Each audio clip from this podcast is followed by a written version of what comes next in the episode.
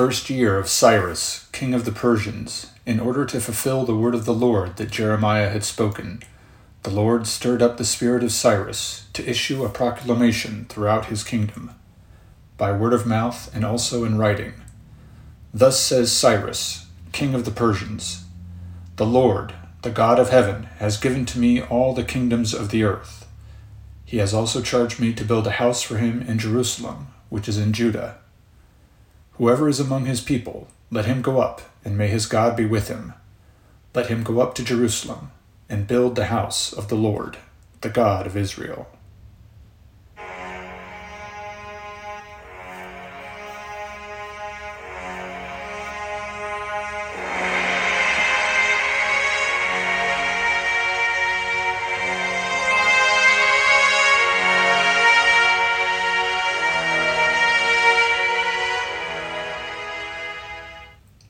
They were brothers, though they seemed strange to one another.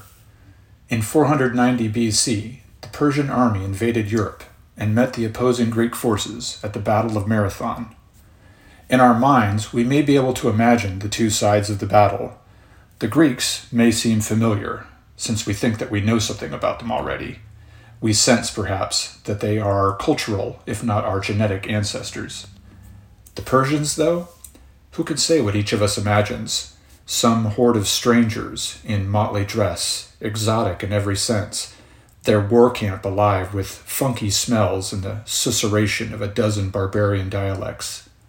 But if we picture it thus, we misapply the little knowledge that we actually possess. You see, the Persians, too, were Indo Europeans, though they came from the east, from the direction of the land of the Mesopotamians. Yes, perhaps 2,000 years before the calamitous meetings at the battles of Marathon and Thermopylae, probably in a land somewhere between the Black Sea and the Caspian Sea, a still unidentified group of Proto Indo European speakers, many thousands or tens of thousands in number most likely, began to branch out from their homeland in all directions. They had embraced a Bronze Age revolution as well as agriculture and pastoralism Knowledge of the wheel and the axle, though they may not have invented those technologies, enabled them to move fast, both in terms of immigration and war. They invaded Europe from the east, annihilating or assimilating the ancient European farmer cultures that had existed there for thousands of years over the course of several centuries. One branch of many such Indo European speakers moved into Italy and became the Latin cultures that would eventually form the Roman Republic in 509 BC Others went farther west, becoming the Celts of Western Europe. Another branch moved into north into northwestern Europe, becoming the various peoples that are now remembered as the Slavs and the Norse, and so on. Still another branch moved into southeastern Europe and became the assortment of tribes that would one day develop into the ancient Greek culture that we will begin to study in the next series. Other Indo Europeans also spread into Anatolia from the northeast and became the Hittites, who ruled there and extended their influence and power into Mesopotamia, Canaan, and Egypt. Others traveled eastward. They became the Tocharians of Central Asia, a culture since disappeared and now only an archaeological curiosity.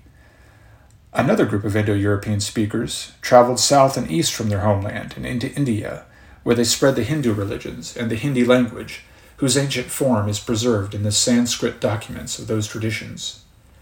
Finally, another branch of Indo European speakers immigrated southeastward and established themselves in Persia, in the land that we now call Iran. The name Iran actually refers to land of the Aryans because the people moving here and into India called themselves Aryans. So, in truth, when the Persians faced the Greeks at Marathon, they were not truly alien to one another. No, they were more like long lost cousins, encountering one another unawares of their prior relationship, not knowing that they shared ancestors. It is, in a sense, a very Greek tale when you think about it, reminding one of the story of Oedipus, who murdered his father and married his mother, thinking that both were strangers. So, anyway, perhaps a thousand years before they would meet the Greeks in southeastern Europe, the Persians had settled the Iranian plateau a mostly mountainous region to the east of Mesopotamia. It is an immense place, much bigger than all of Mesopotamia in terms of square kilometers, and home to nearly all of the world's climates and its varied locales. While the land is known perhaps mostly for its arid central basin and some hellish desert stretches, there are also alpine heights, jungle lowlands, and cool, breezy seasides.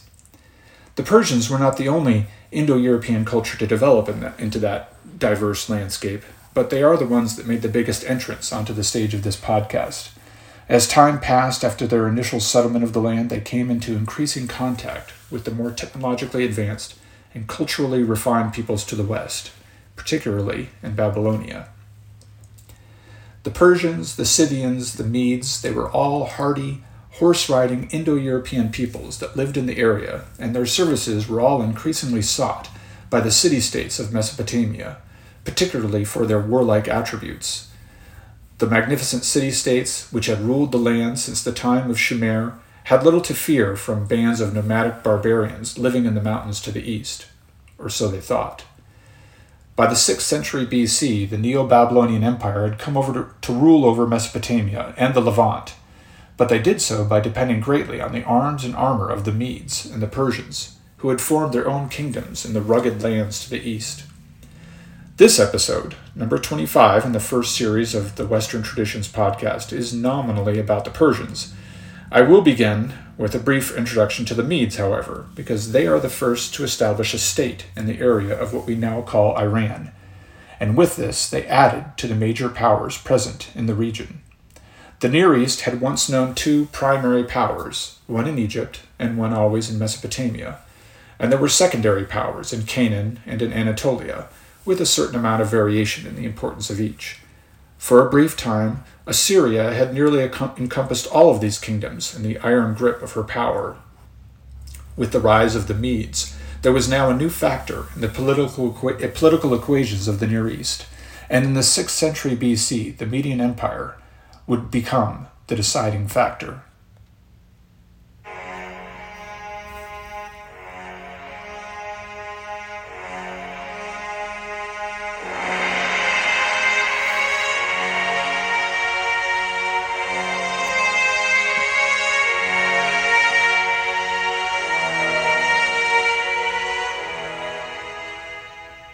So, who were the Medes? We need to ask the question only because they are the ones who first unite the region later known as Persia and bring under its dominion portions of Anatolia and Mesopotamia as well, though they never defeat the Babylonians so soundly as do the Persians later on. Right away, you might feel a little confused. Are the Medes then different than the Persians? And if so, how?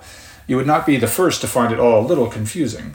While a narrative of events about all this is recorded by the Greek historian Herodotus and others, modern scholars have come to doubt the veracity of the details and even the historicity or actual existence of some of the people and events described in those historical documents. All that said, I am going to primarily present here the narrative that Herodotus would have us believe. Nevertheless, I will also describe modern scholarly doubt in some of his accountings, as well as some possible alternatives to his version of history. Now, the ancient land of the Medes was essentially to the east of Assyria, which lay in northern Mesopotamia. I will include maps on the website at western traditions.org. That's western traditions.org. But if you were to look at a modern map of Iran, you could imagine Media, the land of the Medes that is, occupying the area around the capital in Tehran and the lands west of it. This area had been under Assyrian control since at least the 10th century BC. Around the year 700 BC, the Medes, while still subject to Assyrian overlords, came under the rule of a single king of their own, named Deioces. That is written out D E I O C E S, Deioces. That's the best pronunciation you'll get from me on that. Though led by a single king, the Medes would have still been vassals to the Irian, to the Assyrians. According to Herodotus, this man, Deioces, rose to the kingship first by making an excellent name for himself as a judge among his people. Such was the way with leadership in many places in the ancient world. Recall how the period after Israel's conquest of Canaan is referred to as the time of judges in the Bible. Those biblical heroes were not simply military heroes, but also looked upon as wise and as possessing enough influence to make legal and legitimate rulings though it should not be thought that the cases presented to these judges, those of Israel or those presented to Deioces, the future king of Media. Don't think that these cases were held in a courtroom as we might normally imagine, but rather these things would have been presented to the so called judges wherever they were. On these cases, the judge might meditate for a time, consult previous rulings or ancestral laws, and then give his decision, expecting it to be followed through on. Now, King Solomon of Israel was also known for his wisdom as a judge as well. There is the famous biblical story of the two prostitutes in a brothel who gave birth within a few days of each other. One of the children died, and while they all slept, the mother of the dead child took the other woman's child to her bosom and insisted when they woke that it was hers. They brought their case before King Solomon. The king and judge promptly decided that the child should be cut in two and half given to each woman the real mother reacted by insisting that the other woman be allowed to keep the child, and Solomon wisely saw that this was the true mother, the one who did not want the child to die, and rewarded her with possession of her child again. So the office of judge was both a path to leadership as well as a component of it in the ancient Near East. Deioces, then, that first Median king, gained fame for legal wisdom among the Medes, Soon, according to Herodotus, to Herodotus, the people desired him to be a king over them, so that his wisdom might guide them all. He accepted, and then ordered a mighty fortress to be built on, as his palace, on top of a hill, with seven circling walls to defend it, each wall higher than the one exterior to it, so that the innermost ring possessed the highest battlement.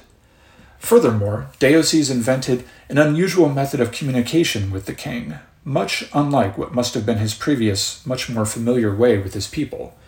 No, now that he was king, no one would meet him directly, except for his most trusted advisers.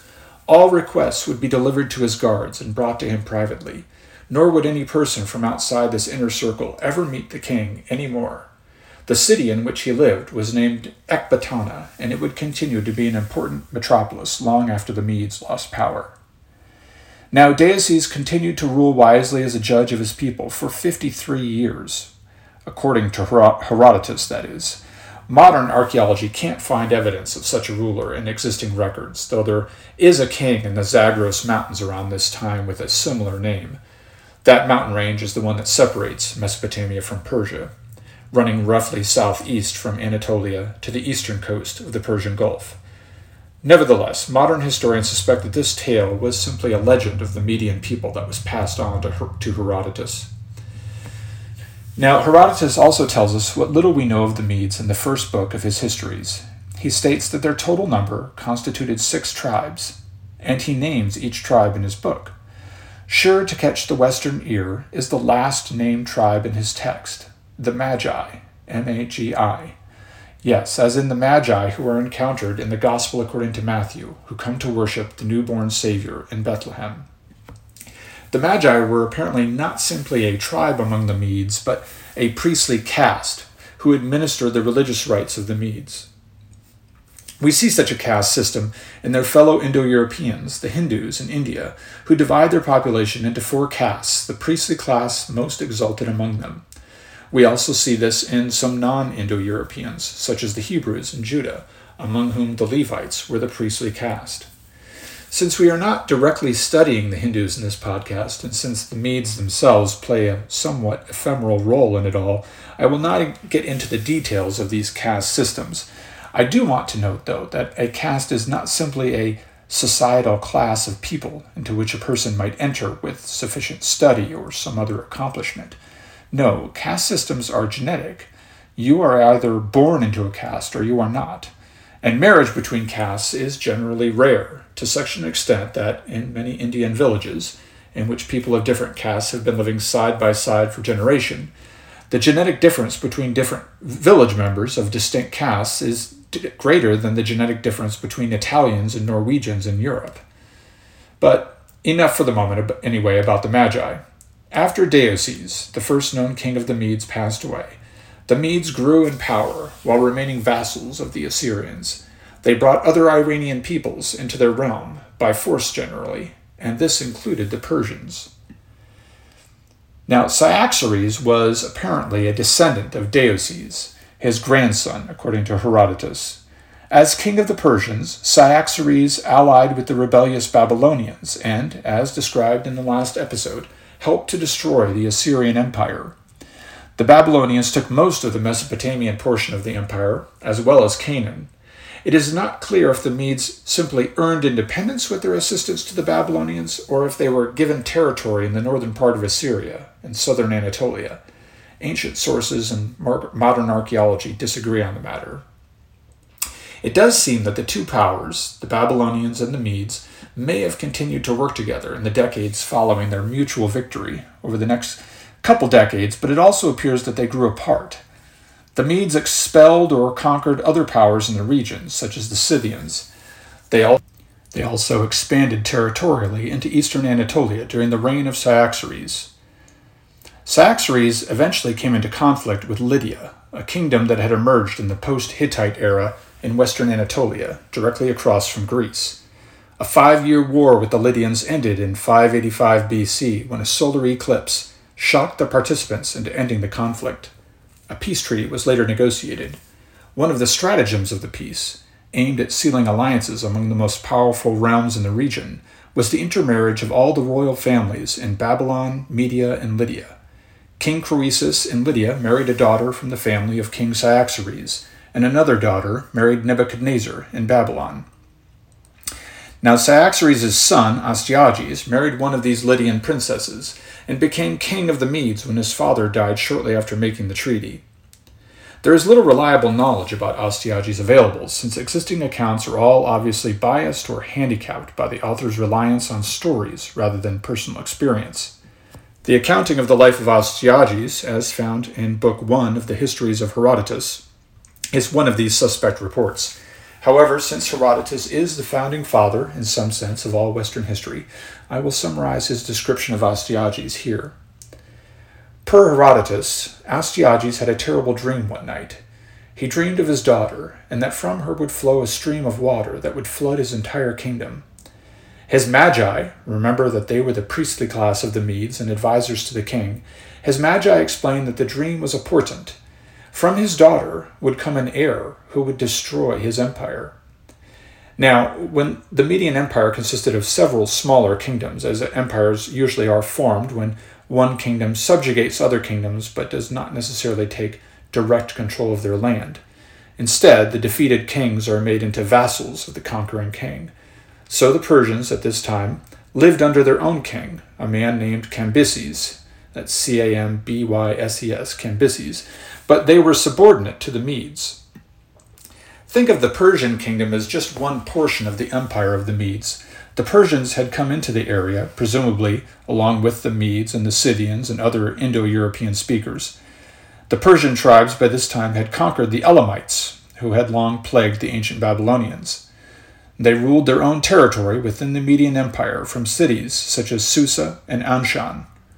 Now, Astyages, king of the Medes, fearful of his dream and its portents, decided to marry off his daughter to this Cambyses, king of the Persians, because he considered it so unlikely that this man, known for his humility, would have anything to do with the rebellion against the Medes. Herodotus makes no mention of Cambyses being a king among the Persians, but other archaeological records suggest that he was. Herodotus apparently believed that Cambyses was a man of only middle station among the Persians and therefore much, much lower than a Mede. Thus, Astyages believed that he could avoid the evil omen of the dream. Nevertheless, the terrible dream in a new form returned to haunt Astyages after his daughter married the quiet Cambyses and became pregnant. Now he dreamed that a vine grew from the womb of his daughter and overshadowed not just his empire, but all of Asia. By this, Herodotus probably meant all of the Near East, that realm including Mesopotamia Anatolia, in Egypt, and the land of the Medes, of course. Concerned that somehow the dream would come true unless he took extreme measures, Astyages now sent for his daughter, according to Herodotus, and had her brought to his palace to await the birth of the child. It seems odd to us, perhaps, that his son in law, Cambyses, might have permitted his wife to be taken from his side at such a time, but this was a different culture, and it is always possible that Herodotus has the details wrong, as he often does. Once the child was born, Astyages ordered his general, Harpagus, to take the child, bring it back to his own home, and kill it. The passage in which Harpagus answers is a very telling one for those of us living today in the Western world who wish to understand the way in which people interacted with their monarchs in the past, especially in the East. Here's the text of his answer from the pages of Herodotus O king, never in time past did Harpagus disoblige thee in anything, and be sure that through all future time he will be careful and nothing to offend. If therefore it be thy will that this thing be done, it is for me to serve thee with all diligence. Remember now that Harpagus is not some obsequious courtier in the court of the king. He is a warrior, a leader of men, and yet he bows and scrapes embarrassingly, to our ears anyway, before his king, even when asked to do something absolutely wicked. And make no mistake, Harpagus is disturbed internally by this request, as the following passages in the text of Herodotus show. The general's subservience, then, should show us the degree to which people in these cultures abase themselves before either appointed or anointed rulers. Of course, even that remark of mine should be taken with a grain of salt. While most scholars of this area might admit that there is a greater degree of servility in the culture under discussion, we should also remember that we are reading what was written by a 5th century Greek, someone absolutely devoted to his own form of freedom and opposed in many ways to the culture under description. Thus, bias prevents us from really relying too heavily on ancient written records. Nevertheless, let us continue with the story as Herodotus tells it. In summary, Harpagus brings a herdsman from the mountains to his home and tells him that the king himself, Astyages, has ordered him to take this child, the grandson of Astyages, and expose him in the wilderness. But he does not reveal to the herdsman directly that this child is in any way special. Anyway, the plan is that the child will die, but Harpagus would then not be directly responsible. Harpagus states that he will come to see evidence of the dead child later. Now the herdsman returns home with the baby to discover that his own wife has just given birth to a stillborn child. Discussing the matter together and considering how and from whom the herdsman received the child, the man and wife realize that the child is probably royal the herdsman then leaves their own stillborn child in the wilderness, and he keeps the royal child to raise as his and his, his wife's own. Like Harpagus and his wife, the couple choose to appear to carry out the will of a superior without actually doing anything wrong or getting royal blood on their hands. Harpagus later sends a trusted bodyguard to observe the dead child, that is, the child of the herdsman and not the actual royal child, and the dead baby is given a royal funeral. Now, the child that survived, the grandson of Astyages, the one who would someday become Cyrus, king of kings, grows, and at the age of 10, he comes into conflict with the son of an important Mede while playing among other children. This important Mede, the father of the offended child, later went to King Astyages to complain of the hurt inflicted on his son by a boy of no distinction, a Persian herdsman child. Astyages summoned the child for punishment, but upon looking at him, immediately suspected who Cyrus really was. He brought the herdsman in and extracted truth from him about how he, rec- he received the child, and then he brought Harpagus into the meeting. The general knew that it was time to tell the truth, and revealed to his king what he had done. The king appeared to rejoice at the way things had turned out, he was happy that his grandson was actually alive, and he asked Harpagus to send his own son to accompany Cyrus and for the general to return later for a banquet. Astyages then slays the son of Harpagus and served his cooked flesh to the general, who first eats his fill before being shown the hands, feet, and head of his own son. Astoundingly, according to Herodotus, Harpagus shows no alarm at learning that he has just eaten his own son and reassures the king that all that the royal person desires and does is as it should be. Now, the boy Cyrus was sent back to his real father, Cambyses, and was raised among the Persians. He became well known as a brave young man. Harpagus, the general, tricked into eating his own son, bided his time. When Cyrus was fully grown, he convinced the young prince to revolt against Astyages and to seize the kingdom for himself. And then Harpagus, leader of the king's army, betrayed the king in battle, and Cyrus was victorious. Thus the Persian Empire began.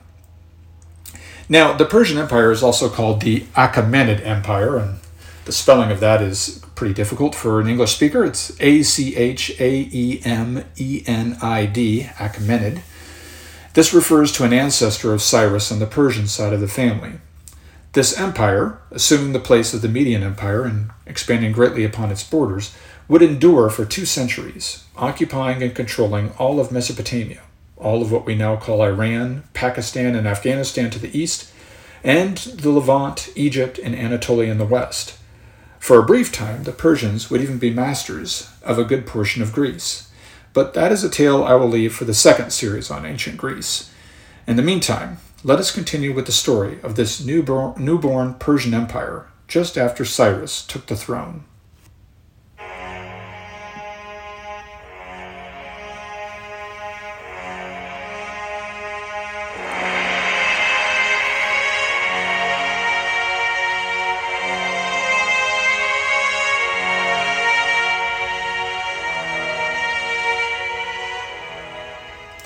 Now, much of what I relate here is history according to Herodotus, and so we have to accept each account with caution.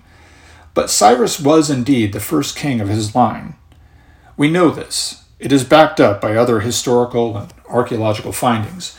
We also know the names of the other kings who followed him, and we know the dates of their reigns. We have solidly entered into real history now, as we move through the first millennium BC, and every great state has an army of scribes to record the deeds and words of its kings. The stories which Herodotus shares, though, about the kings of the Medes and the Persians are probably combinations of fact and fiction. I include these stories in spite of their questionable veracity because they are now a part of the foundation of our culture, as much as the myths that the Greeks told one another about the creation of the world about Zeus defeating his Titan father and usurping his throne, or about Odysseus enduring on a desert isle with a lovely, ever young goddess while pining for his wife. Just so, the tales recorded by Herodotus, even if they are not entirely true, are now part of the corpus of text that we must remember and share, or risk losing touch with our roots, with our Western traditions. Now, after seizing control of the empire formerly belonging to the Medes, sometime around the year 550 BC, Cyrus was not content. He went on to seize all of Anatolia, spending the first decade of his reign conquering the various kingdoms there and consolidating his power. One of those kingdoms that he conquered, Lydia, lay on the western coast of the peninsula, just across from Greece. The Lydians were also an Indo European speaking people, related to the Hittites who had once ruled much of the peninsula. The story of their kingdom, that of the Lydians, and a detailed account of how it fell to the Persians, I will actually leave for the next series on Greece, because this is one of the key early passages in the history of Herodotus, and because that western coast of Anatolia was familiar to Greek culture. In fact, many people living on the coast of Anatolia in that time were in fact Greeks, and the land was familiar to the Greeks. The ancient city of Troy, primary scene of Homer's first epic, the Iliad, was also found on that coast. So, that particular tale I will leave for a future episode when we have met the Greeks and they are about to meet the Persians. Anyway, after conquering Lydia and the rest of Anatolia, Cyrus then turned his attention to Mesopotamia and the Neo Babylonian Empire. In 539 BC, at the Battle of Opis, he soundly defeated Babylonian forces and went on to quickly consolidate his hold over Western Asia. Egypt, however, remained free and independent until his death. Cyrus the Great was more than just a conqueror, however. He was also a statesman and a capable administrator, or at least he knew who to trust with the administration of his empire. In this regard, his greatest accomplishment was his organization of all his lands into a system of satrapies, a satrapy, that's spelled S A T R A P Y, a satrapy was a geographic administrative division of the empire, and a satrap was basically a regional governor of that division. Thus, each ruler of each parcel of land under the Persian throne was ruled or governed by a man who owed his position and title directly to the sitting king. All total, throughout the years, the empire was divided into anywhere between 20 and 30 satrapies. The administration of each was given out at the discretion of the all powerful Persian king. Not only did wise administration help to govern the realm peacefully, but the entire empire was founded in such a way that Cyrus and the Persian kings who succeeded him were able to trust in, in the happiness of their subjects. You see, unlike many conquerors of the past, Cyrus was exceptionally liberal with the people subjected to his rule. In general, all conquered peoples were allowed to keep their culture, their religion, their local customs and laws. The only real change in accepting Persian rule would be the presence of a satrap, who would collect taxes and act as a local arbiter. Furthermore, each region was expected to provide a set number of troops whenever the king called to raise an army. As long as the people in a satrapy paid these taxes, supplied these troops, and lived peacefully, the Persian crown had little interest in their daily affairs.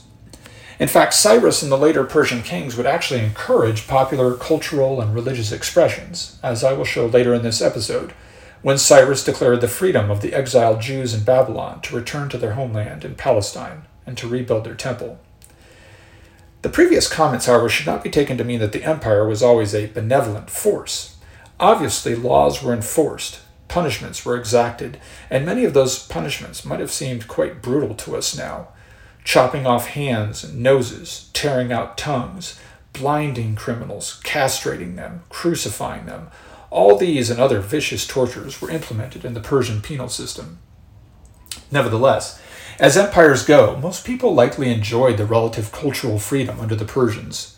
Local cultures, too, had their own hideous forms of criminal, criminal punishment, their own unusual laws and taboos, so the Persians probably did seem like a force for good. While we take note of Greek resistance against the Persians in the name of freedom in the 5th century BC, we should remember that as many or more Greeks living in Anatolia, in North Africa, and in Greece itself were happy to accept Persian hegemony. We should remember this when judging the Persians from afar, especially when watching modern depictions of the Greco-Persians war, per, Greco-Persians war, which sometimes portray the Persians as overtly wicked, decadent, and corrupt. After we get to that episode in history, I will describe how the Athenians acted in acquiring an empire of their own in the power vacuum that followed their victory over the Persians and in enforcing their rule. Once you hear that, it should be easy to remember that the rulers of every culture, even those that tout democracy, can be despotic and cruel when necessary. Now, over the course of its existence, the Persian Empire would also be supported tremendously by its system of roads Obviously, wherever there was civilization, there had been roads of some sort from the very beginning. Under the Assyrians, however, there had been a certain amount of systematization of the road network in their empire, and the Persians would continue this progress, especially under Darius, the third king of Persia. That king of kings would formalize the so called Royal Road, which led directly from the capital in Susa, a city not far from Euphrates River, all the way to Sardis, in western Anatolia. Persian power, however, more than anything, was sustained by naked strength and effectiveness in combat. The rulers of the Neo Babylonian Empire had sustained their power with wealth. They employed other, more vigorous men to enforce their will, such as the Medes, the Scythians, and the Persians. This was their undoing. The Persians became wealthy through their power, but they acquired all that, as had the Persians before them, via their military strength and bravery. As historian Will Durant says in Our Oriental Heritage, the first of 11 books in his series about world history, an empire exists only so long as it retains its superior capacity to kill. The Persians understood this. At least the early Persians did. The young men of Persia learned at an early age how to handle a horse, how to use sword and spear and bow and arrow, they lived in the field and ate the simple fare of soldiers, always maintaining a readiness and a willingness to ride and to fight. They were a nation of warriors, and their subject nations feared to provoke their wrath, preferring instead quiet, humble submission to their power. The passage of time, however, proved to be their only capable enemy. Perhaps it was the taking of Babylon that began their decline, their familiarity with the soft ways of that ancient city, long adept in the ways of decadence. Persian rulers soon became more interested in their harems than they did in seeking military conquest or securing their borders. And their army in general struggled even as it became bigger, much bigger, with each subject nation providing from as far west as Libya and Greece and as far east as modern day Afghanistan. With all of these providing troops, the Persian army became famous for its numbers Ancient historians tell us that the army sent to meet Alexander the Great at the Battle of Arbela in the year 331 BC, they tell us that army was composed of more than a million soldiers. Now, while there may be some exaggeration involved in this account, even skeptical modern scholars do not doubt the possibility of several hundred thousand troops and other supporters and camp followers in that Persian formation. However, however grand this army was, as Alexander the Great and his Macedonian advisers long, had long recognized, it was a disorderly mob. The Persian army ruled by then more through fear than actual threat. The army was a mass of largely unmotivated conscripts, though its core was still the famous Immortals, a unit of 10,000 Persian hardies, and of course the fearsome Persian cavalry. Still, time and size and decadence had by then worn down the Persian moral fiber and made the empire vulnerable. Perhaps, too, it was even the focus on militaristic strength that undermined the Persians over the long haul. Persians were not encouraged to learn trades, to engage in commerce, to produce anything.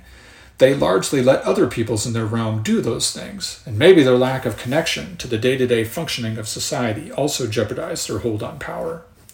But we are looking too far ahead, to the end of the Persian Empire, when we are really just at the beginning. Now, Cyrus died in 530 BC after ruling Persia and its subject nations for 20 years. He left a very strong empire to his eldest son, Cambyses II.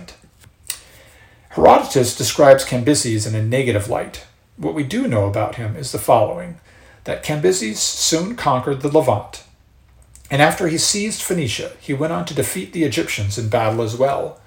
And soon after that, the Greeks of Cyrene and Libya, these are coastal lands to the west of Egypt, they sent tribute of earth and water to Cambyses, accepting his dominion without a fight. We know this much is true, but other details of the reign of Cambyses are not so clear. Herodotus describes a secret assassination of Cambyses' youngest brother, whom Cambyses the power mad king killed because a dream told him that Smerdis would sit on his throne.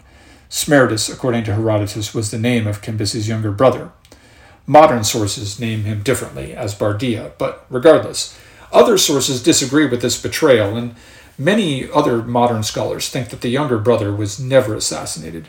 According to the text of Herodotus, though, the, the assassination was carried out in secret, and no one actually knew that Smerdis, the younger brother of the king Cambyses, had been killed.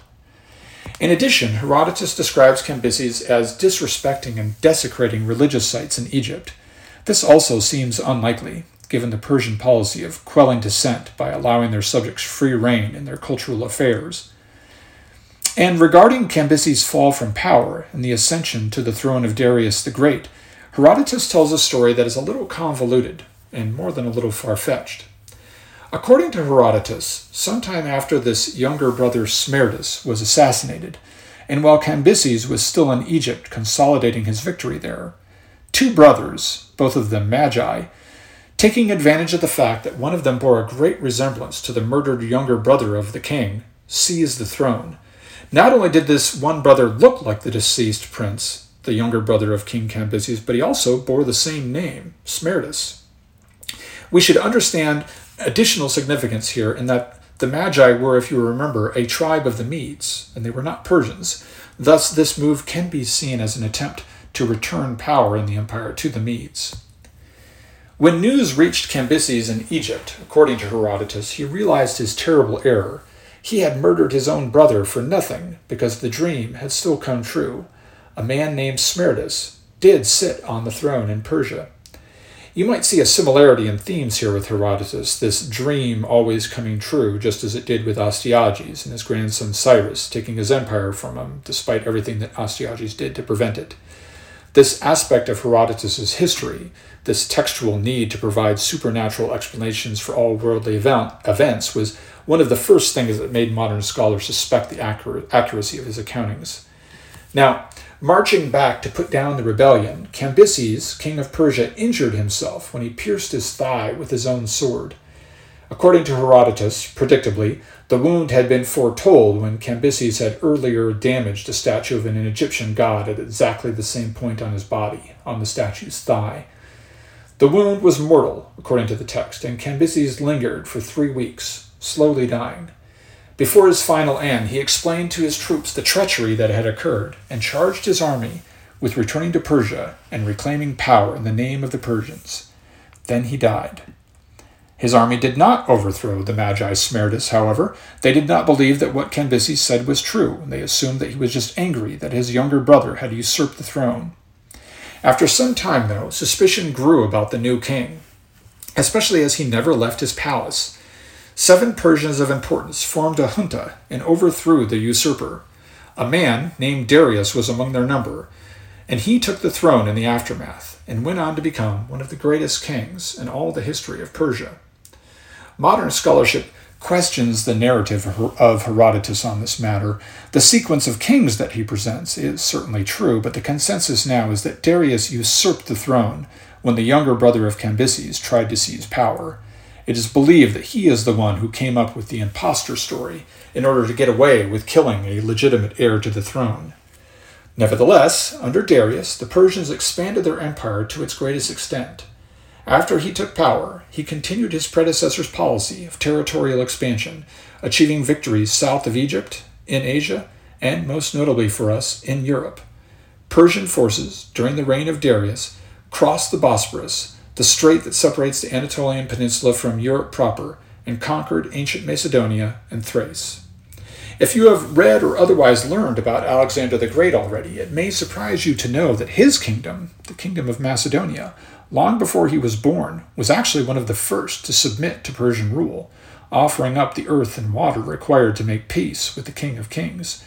It is important to remember this when we get to the Greek series, which I will start this summer, that many Greeks did not fight for their freedom and gladly accepted Persian hegemony before the Athenians, the Spartans, and others decided to make a last stand against conquest. Now, Darius was still ruling over the Persian Empire in 490 BC when elements of his mighty army met the Athenians at Marathon and experienced a rare defeat that would remarkably become a major turning point in Western history, an event which would, in some ways, both found and preserve our Western traditions.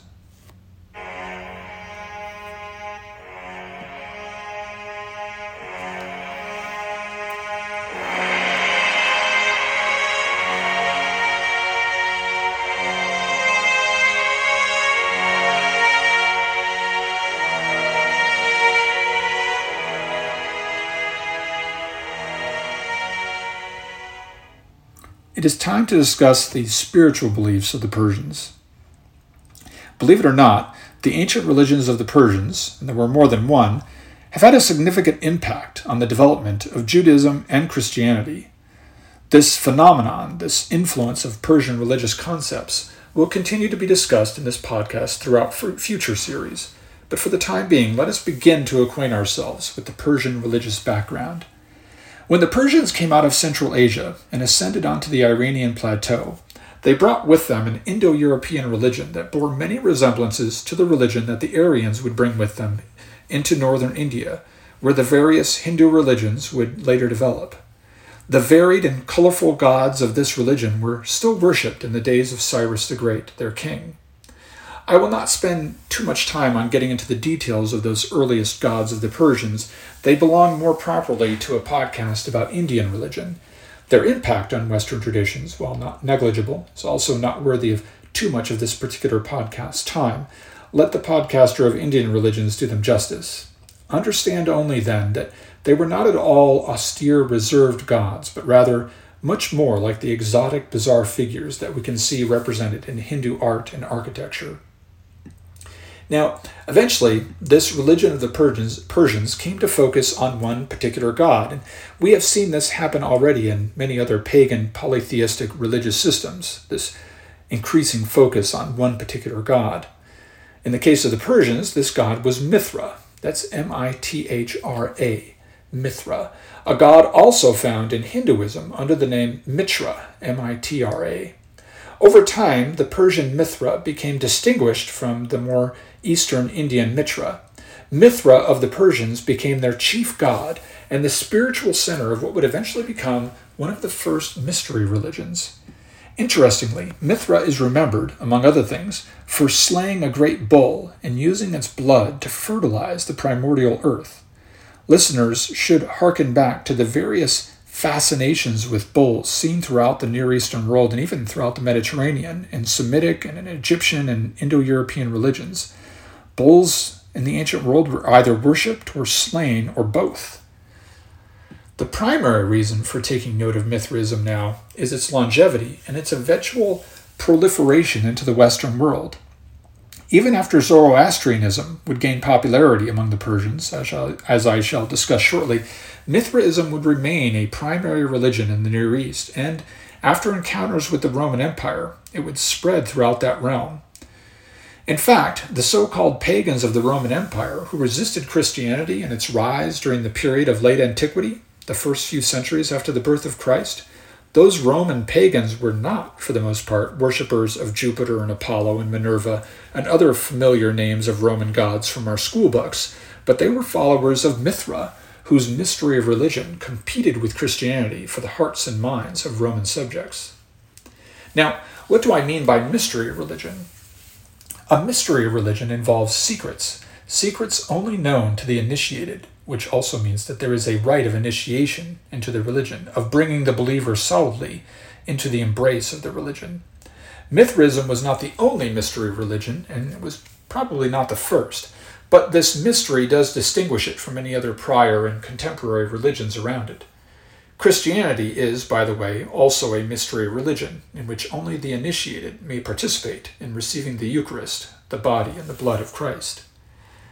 The spread of this mystery religion, of Mithraism, into the Roman Empire would obviously come later. Now, during the time of the first few kings of Persia, a new religion was coming into competition with the older Mithraic religion. This was the religion known today as Zoroastrianism. The founder of the religion, the human founder that is, was a man named Zarathustra. He is recognized by followers of Zoroastrianism as the prophet who revealed the true religion to the pagan masses of Persia.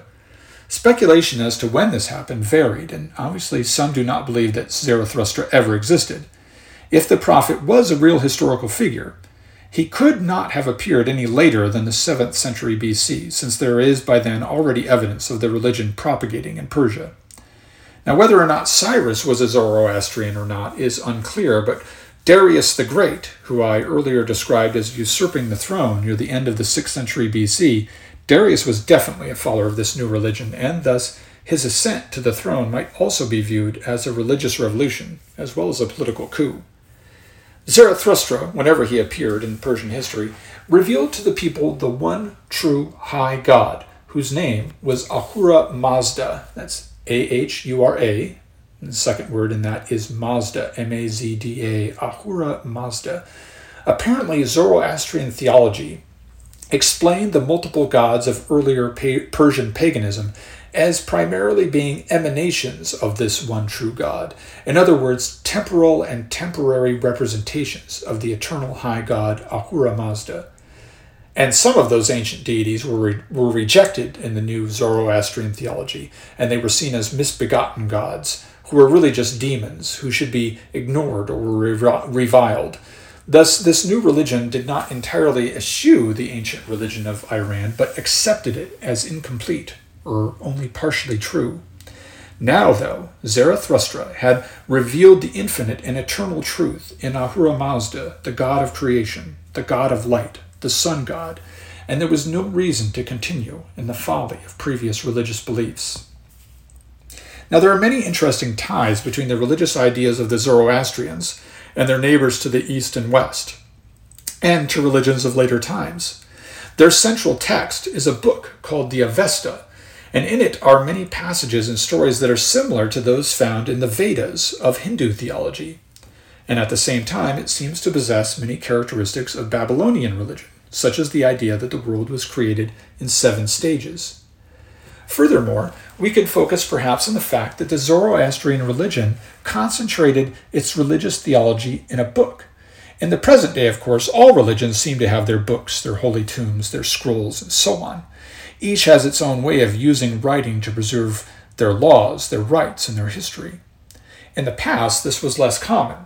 Now, obviously, we know from the preserved tablets that even Sumer, earliest of the known civilizations in the Near East, even they put at least some of their religious ideas into writing. But Zoroastrians appear to be the first ones to draw a clear line between the orthodoxy contained in their book and the untrustworthiness of all other religious texts. There are, there are a variety of texts used in the religion of Zoroastrianism, but the Avesta is considered pure and contains no error. Only this book can be trusted infallibly. The Avesta was also something like the Old Testament of the Bible, another religious text deemed inerrant by its followers, in that the Avesta contained a motley collection of stories, prayers, ritual guides, moral ex- exhortations, and more. I should note here that I speak of Zoroastrianism in the present tense because, unlike many of the ancient religions which I have reviewed and will continue, continue to review, such as the ancient religions of the Greeks, the Romans, the Celts, the Norsemen, unlike those religions, Zoroastrianism continues to exist, though there may be only a few hundred thousand believers left, spread around modern day Iran, India, and the rest of the world. The Zoroastrian religion is also responsible for introducing the concept of dualism into Western religious thought.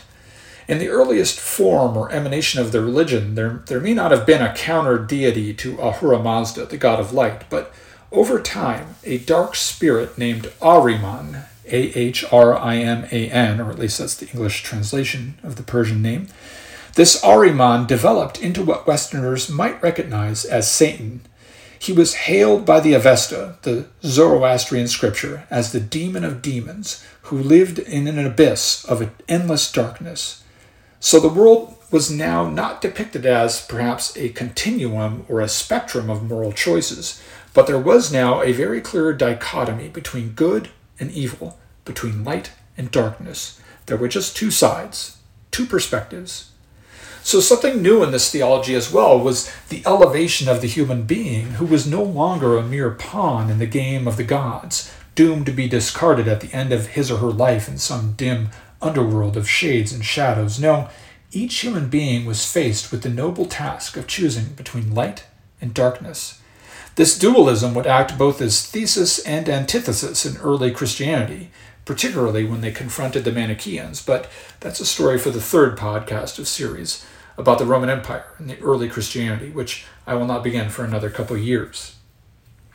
The Zoroastrians also venerated fire virtually as a god itself. Fire purifies, and spiritual purification was a primary is a primary goal of Zoroastrians. This veneration of fire might sound strange at first to modern Western ears, but such honor for fire certainly played a role in ancient Roman religion, in which the home hearth was of spiritual importance. And it continues to play a role among Catholics, the vast majority of the modern Christian population, who still use fire in important rituals, such as at the Easter Vigil Mass, and of course in candles, which are recognized as items of spiritual significance in a variety of Christian and non Christian expressions in the West. The Zoroastrians also gave important honor to the sun, which was the undying fire of the sky. The Avesta counsels men to reverence the sun all day. Yet there are many things that are strange and exotic to us about Zoroastrianism. Take, for instance, the way that they handled death in the past. The bodies of the dead were to be left out for nature to do away with, not to be buried or shuttered up in mausoleums or tombs. Typically, these dead believers were left atop circular wood or stone structures known as towers of silence, from where buzzards and insects could break down their bodies and return them to the earth. Modern Zoroastrians, perhaps forced by local laws, as they all live in countries whose majorities are not fellow believers, most modern Zoroastrians cannot continue this practice. Now, as often happens in this podcast, I have come to a subject on which I could write entire books. Zoroastrianism is an ancient religion that made important influences on Christianity and on Islam. Furthermore, over the centuries, it has expressed itself in a wide variety of ways, just like Christianity. But someone else will have to write books about these manifestations and details of Zoroastrian practices. These practices did not, by the way, experience the same enduring supremacy in Persia as Christianity did in the West. Particularly after the Persian defeat at the hands of the Greeks in the 4th century BC, Mithraism began to make a comeback in popular religion in Persia, perhaps because there was no longer imperial support for Zoroastrian beliefs. But it seems like the resurgence of Mithraism had begun even before that. Zoroastrianism would be revived in the early medieval period as the state religion of a later Persian empire, but newly suppressed after the Muslim conquest in the 7th century AD.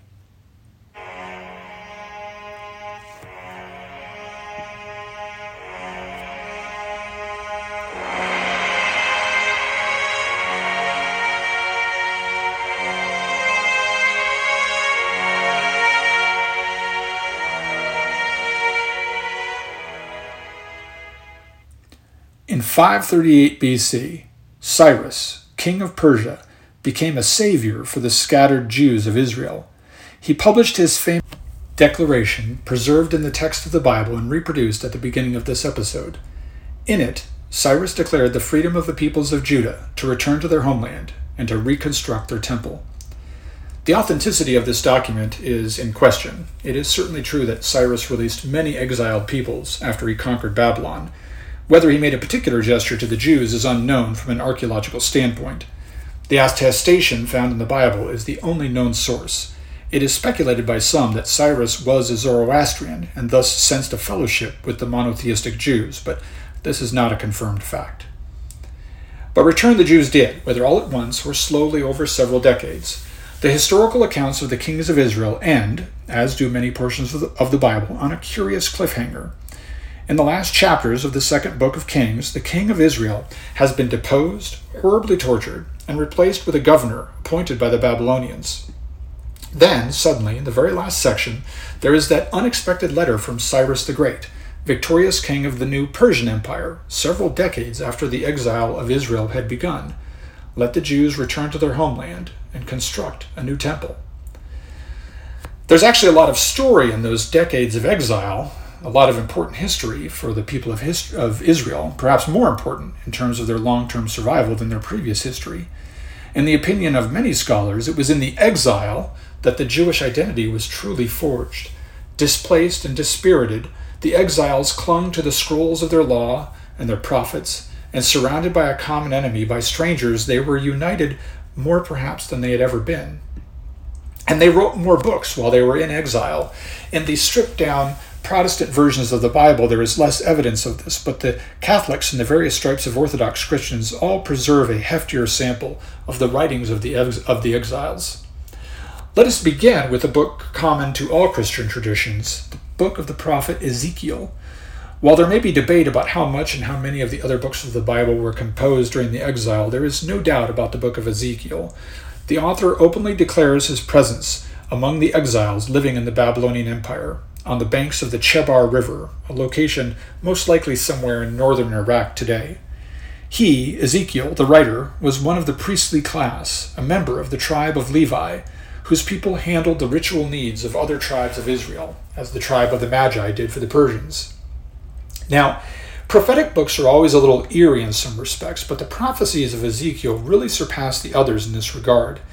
If you have any familiarity with the Apocalypse, also called the Book of Revelation, in the New Testament, then you will have some idea of the sounds and images described in Ezekiel, because the Apocalypse borrowed heavily from Ezekiel and also from Daniel, another book of prophecy.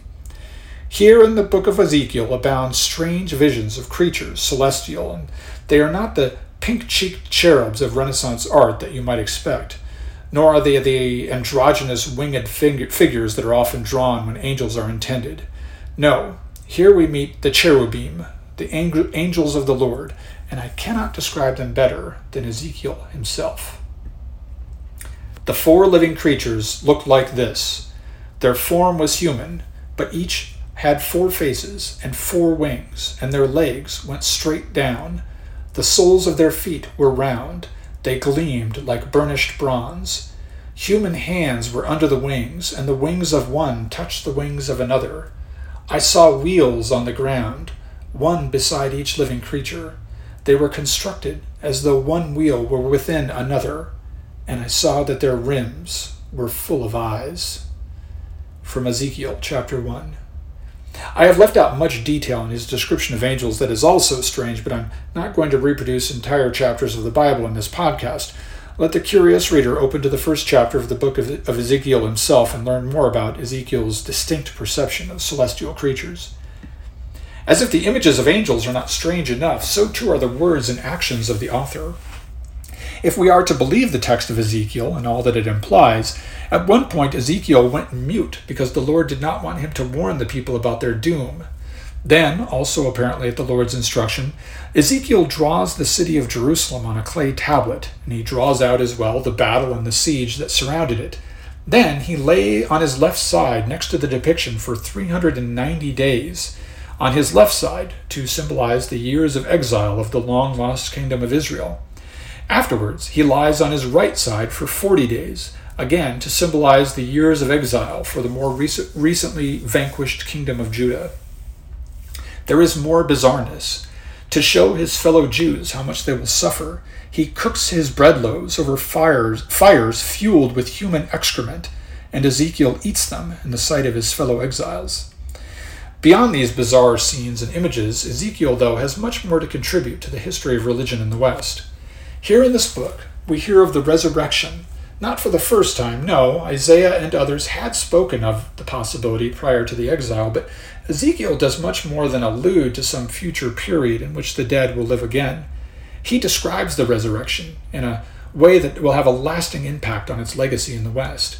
He describes in chapter 37 of his book of prophecies the valley of dry bones, and how at the command of the Lord God all the bones of the dead of Israel rise up again. Never before was the resurrection so definitively described. Now, prior to the prophets, the Hebrews had apparently believed in a place called Sheol, a subterranean realm where the souls of the dead dwelled after earthly life had ceased. And it does not sound much different than that underworld depicted in the Epic of Gilgamesh 5,000 years ago, a dim place where the shades of the formerly living wander about, neither joyous nor punished, but in some kind of ethereal imitation of their above ground existence. Here, in the book of Ezekiel, we see a different kind of afterlife promised, a renewed and revivified physical existence. It is not the souls of the dead that exist in the afterlife, but bodies. The resurrection does not promise an eternity in heaven with God but in an eternity living on earth in a real body. Some six centuries later, Jesus of Nazareth will continue to popularize this idea when he spreads his gospel and the promise of resurrection among the later Israelites under the Roman Empire. That the dead will rise and live in harmony with God forever, that every tear shall be wiped away, that eternal bliss will be given to those who are faithful to God. Interestingly, on a side note, this is no longer really the Christian idea of the afterlife. If you ask a nominally, Christ, a nominally Christian person or individual today about the afterlife, they will most likely tell you something about living up there, thumb pointed toward the sky, and heaven, some hard to pin down location in space where everyone leads an ethereal existence in the clouds. Not really that much different than that depicted by the early Sumerians in the Epic of Gilgamesh, except that it takes place in the sky rather than below the surface of the earth. But this resurrection of Ezekiel, this physical resurrection, is an increasingly popular idea in authentic Jewish faith after the exile, and it is a bedrock concept for the Christian faith in the early centuries after the death of Jesus. When you read the New Testament, whose events occur some 600 years after the prophecies of Ezekiel, you can see that there is still some divide among Jewish believers regarding this matter. The Sadducees, with whom Jesus has some interlocutions, they are of the priesthood class, and they do not generally believe in or focus on ideas of the afterlife. They concern themselves with ritual sacrifice and with making oneself right with God during your earthly life, with little or no regard for an afterlife. The Pharisees of the New Testament, however, are a separate party among the Jews of Jesus' time, and they embrace the visions of Ezekiel and of other prophets that there will be a redemption for the suffering of this world and a mysterious union with God after death, for those who have been faithful to the God of Israel, anyway. Another of the prophetic books, that of Daniel, also describes people and events of the exile, though it is probably written long after the Jews had returned to Israel. The book contains some famous passages such as that of the heroes of the tale being placed in a furnace by the Babylonian king, Nebuchadnezzar II, yet the heroes are unharmed.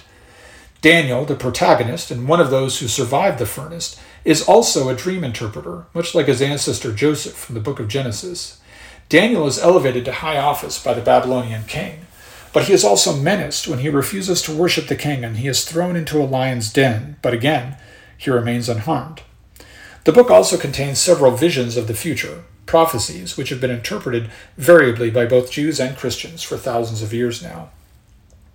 There were other books in the Bible written to describe events in life during the exile, though they may have been written at much later dates. The most well known is probably the book of Esther, which remains important especially in Jewish tradition and is the fundamental text of the celebration of Purim every year. The book describes the unlikely elevation of a Jewish maiden to marriage with the Persian king. Only her privileged position allows her to, de- to deter a pogrom or a massacre that the king nearly unleashes on the Jewish populace. Other books, not found in Protestant versions of the Bible, include the stories of Tobit and Judith, the latter being an addition to the few female heroines of the Bible. Judith actually cuts off the head of an Assyrian general and saves her people from destruction. It is not clear exactly when the events of these books take place, but they seem intended to reflect on the exile experience. They were probably written, though many centuries later. They may be written versions of oral tales passed down through the years as well. When the Jews returned from exile, thanks to Cyrus the Great, they faced a daunting task returning to a land that their grandfathers had been forced to leave. The story of some of their struggles is contained in the book of Ezra and Nehemiah, which relates the difficulties that they had both in re- rebuilding their temple and in simply getting along with the other inhabitants of their former homeland. Other prophets wrote their books during this period after the return as well, encouraging the Jews to build the temple, to remain faithful to God in times of difficulty or stress. According to Jewish and Protestant belief, this time period, right around 400 BC, marked the last time that authentic prophecy was received in Israel. Thus, no books known to be written after this period are accepted as canonical by Jews or Protestant Christians. However, it is now understood that many canonical books were actually written much later, such as the prophecies of Daniel, which were probably composed just a century before the birth of Christ. Jewish history was not at an end, though, even if prophecy was, when Alexander the Great comes through Jerusalem after defeating the Persians for the first time at the Battle of Issus in the 4th century BC. The Jews will be there to welcome him with their new Second Temple, a modest reflection of the Temple of Solomon from before the exile. And the Jews will be there still in the 2nd century BC when they rise up against the Greeks in the Maccabean revolt and once again establish an independent kingdom in Palestine. This kingdom would endure for about a century, surviving endless skirmishes and squabbles amongst themselves and against their neighbors before the Romans came and crushed all dissent a few decades before the birth of Christ.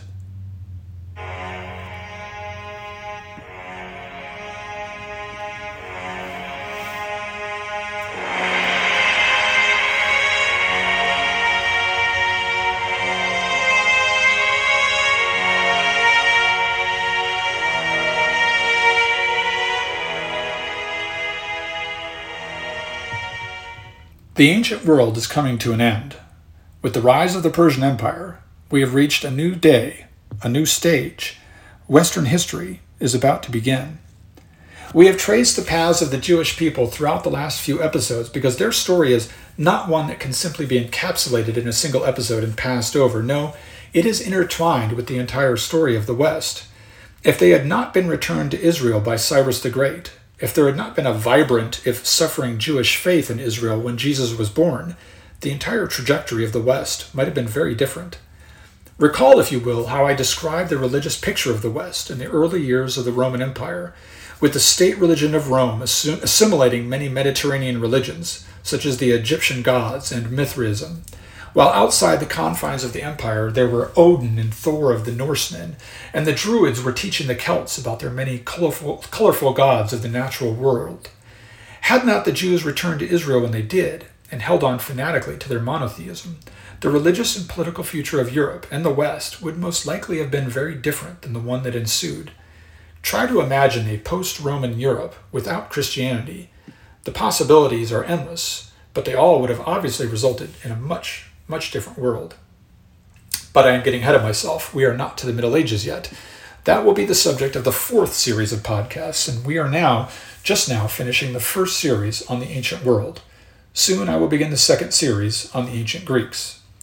So let's turn our eyes west here. At the end of this episode and at the end of this first series, civilization, long present in Mesopotamia and Egypt, has seeped slowly into the surrounding lands. Anatolia is now vibrant with cities and trade, and Minoan civilization on the island of Crete had already long ago made landfall in mainland Greece in a place called Mycenae, not far from the land that would later bear the name Sparta. In the next series, I will begin to expound on our Western traditions with these Mycenaeans and continue with the Greek timeline, getting all the way through Greek mythology and the glory and tragedy of classical Greece and right on to Alexander the Great. In the meantime, I encourage you to visit the website at western-traditions.org. That's western-traditions.org. I will spend the rest of June making some updates there, adding to the maps, the source lists, and the suggested readings and I will begin to sell Western Traditions merchandise.